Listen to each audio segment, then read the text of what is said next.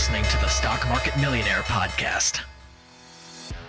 So, the big question is this How do traders like us, who didn't cheat and take prop trading capital, who are spending money from their own pockets, fighting the naysayers and the market makers, still remain profitable? That is the question, and Wealth Builders HQ has the answers. Now, here's your host, Robert Roy. Welcome to the Stock Market Millionaire Podcast, episode number 21. Ladies and gentlemen, my name is Robert Roy, and today we're going to talk about what put option trading strategies are best for you to start trading with. I get questions all the time. Rob, is buying calls and puts a great trading strategy for me to start with? And the answer is absolutely yes. Today we'll talk about puts. We've got another episode that we talk about calls in there. Today is all about puts. But absolutely, trading calls and puts are great strategies for you as a new or an experienced trader to use. There's not a trading level that doesn't benefit from utilizing options in their trading platform. But Rob, what is a put option? If let me explain it to you this way, and I'm going to use the example of a, a phone, and you may have seen this in my call video as well. If you take a phone, right? There was a girl that I wanted to date when I was in high school. Her name was Mary. And my friends kept harassing me call her, call her, ask her out, ask her out. Now, by the way, there was no cell phone, there was no text message, there was no email or DM or social media. There was none of that. It was a corded phone that you would pick up and call. And I would pick up the phone to place a call. So to place a call, you pick up your phone. And when I did, the phone was ringing, my hands are sweaty, and all of a sudden she said hello. And when she found out it was me, she hung up. So when I was done, I put the phone down. So with a put, you want the stock to go down. With a call, you want the stock to go up. So, and we're talking buyer now. As a buyer, if I buy a put, I think the stock is going down. But wait, Rob, if the stock goes down, how do I make money? The way put options are designed is just this. If you take a stock, let's say Apple, and it's trading at $150, right? And Apple drops down to $140. If I had a put option, the value of the stock drops, and that's what I want. But the value of the put increases because the stock dropped. So puts will increase in value when the stock goes down. So if you think the market is dropping or your stock is dropping, the way to take advantage of that is to trade puts. Right? Now trading long and naked puts are two totally different option strategies. Let me explain. If I am a buyer and I think the stock is going down, there are three animals in, in the market, right? The two primary ones are bulls and bears. That. The two primary ones are bulls and bears. What does that mean? Well, with a bull, think of how a bull attacks. They take their horns and they lift them up, right? So they're attacking by lifting up. So a bull goes up a bullish market or a bullish stock, the stock is going up. With a bear, how does a bear attack? They put their, their paw up with their claws and they swing down, right? So with the bear, they're down, bearish. They're coming down. We think the market's going down. When I buy a put option, I think my stock or the markets are going down. So I buy a put option on that position. So I am bearish. But if I sell a put, I'm sell, and I when I say when I when I say if I sell a put, I'm referring to if I sell first. I'm selling something I don't own. I know, I know. We were taught as kids not to do that, right? You can't go into Johnny's garage, take his bicycle out, and sell it without him knowing about it, right? That's illegal. You go to jail for that stuff. Or even worse, if it was the neighborhood that I came from, you they wouldn't find you. Anyway, we won't talk about that. So, what when you look at selling a put, you're selling something you don't own. You're now taking on an obligation, which means you may have sold the stock uh, sold a put and the stock had made a, a movement, you may have to at some point come up with some cash or cover that side of the trade. Now we're going to go in depth on another training on what naked puts are and how I use them, and we'll talk about my wheel of fortune trade in there. So make sure you look for that series. Okay? But we're talking today primarily about buying puts. Most traders will be authorized, approved by their broker to buy puts to sell a naked put, mm, not as often are they going to give that access to people. Smaller account, less experience, the way you answer the questions on your brokerage application. If you check the box that says, oh God, I can't lose a penny, they're not going to allow you to do anything that has to do with a naked put or any other higher risk, according to a broker, trading strategy. They're not. It's just a matter of knowing how to manage that position. Right? Now, there are multiple put option trading strategies, such as put credit spreads. So you could have a bearish put credit spread, you could have a bullish put credit spread.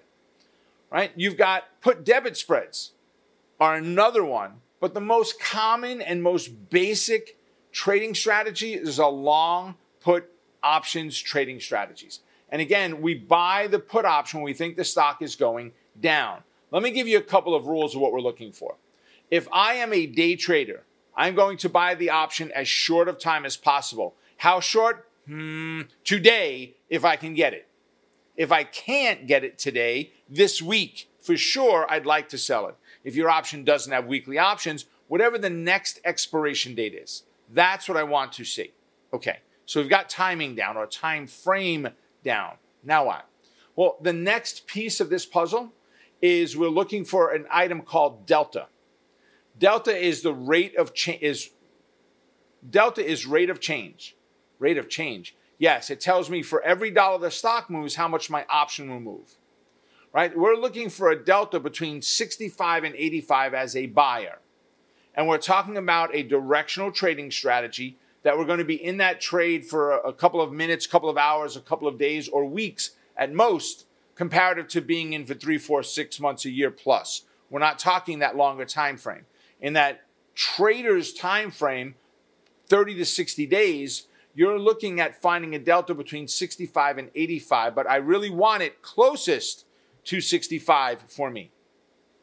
If I'm going out as much as two months in, in time, 65 is where I want to be right? If I'm trading for the day, I may make an adjustment and go a little higher, but you're just paying a lot of money. And when you look at an options bell curve, the sweet spot on that bell curve is right about that 65 to 85 delta.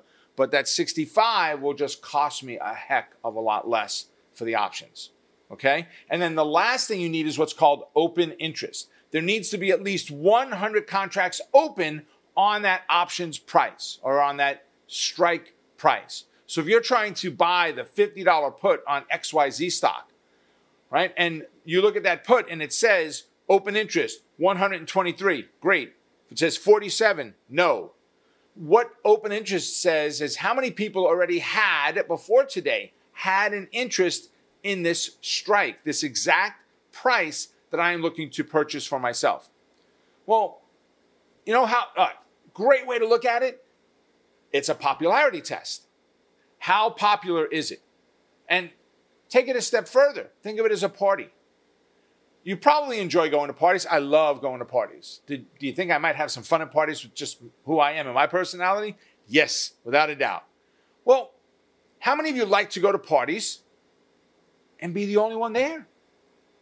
Well, some, maybe. I know some people that might like that. They call it a pity party, right? That's not what this is all about right? I want a lot of people at that party. I want it to be lively, which means I want at least 100 people, 100 contracts of open interest there for me to take advantage of finding an option that fits a criteria that gives me the best possibility to be successful in that trade. If you take an option with less than 100 open interest, let's say there is one contract of open interest. And before you place the trade, there was none. You are the only one. The market maker gave you that option. He sold it to you. You bought it. He sold it to you. And now you want to get out of that trade. Now, this TradeStation tell me we got a trade going off. Okay, I'll check it in a minute. So, you want to get out of that trade. And the market maker says, it's time to dance. And you're going to do the market maker dance. It's the OMG shuffle, right? The market makers got you by the throat and you have no choice. If they say, we're going to have a very big bid ask spread and you try negotiating, and they go, he's the only guy or gal. Why I got to negotiate? It's not like you can go somewhere else and sell it. I'm it. You got to get it from me. You don't have a choice. All right? So be cautious going outside of the rules that I've just laid out for you, they will give you the best opportunity to be successful. With that, ladies and gentlemen, make it a profitable day. Stay focused on the quest to becoming a great trader. Keep crushing it, and remember, you're just one trade away. Take care, and I'll see you at the next podcast. You've been listening to the Stock Market Millionaire podcast. If you found this episode helpful, we'd love for you to subscribe, rate, and leave us a review. You can get trading tips like this every week in our free live weekly training called Power Hour. Every Monday at noon Eastern, Rob analyzes the S&P 500, discusses the hot stocks trading that you should be watching, and analyzes your stock picks. To sign up for Power Hour and so much more, visit our website at wealthbuildershq.com.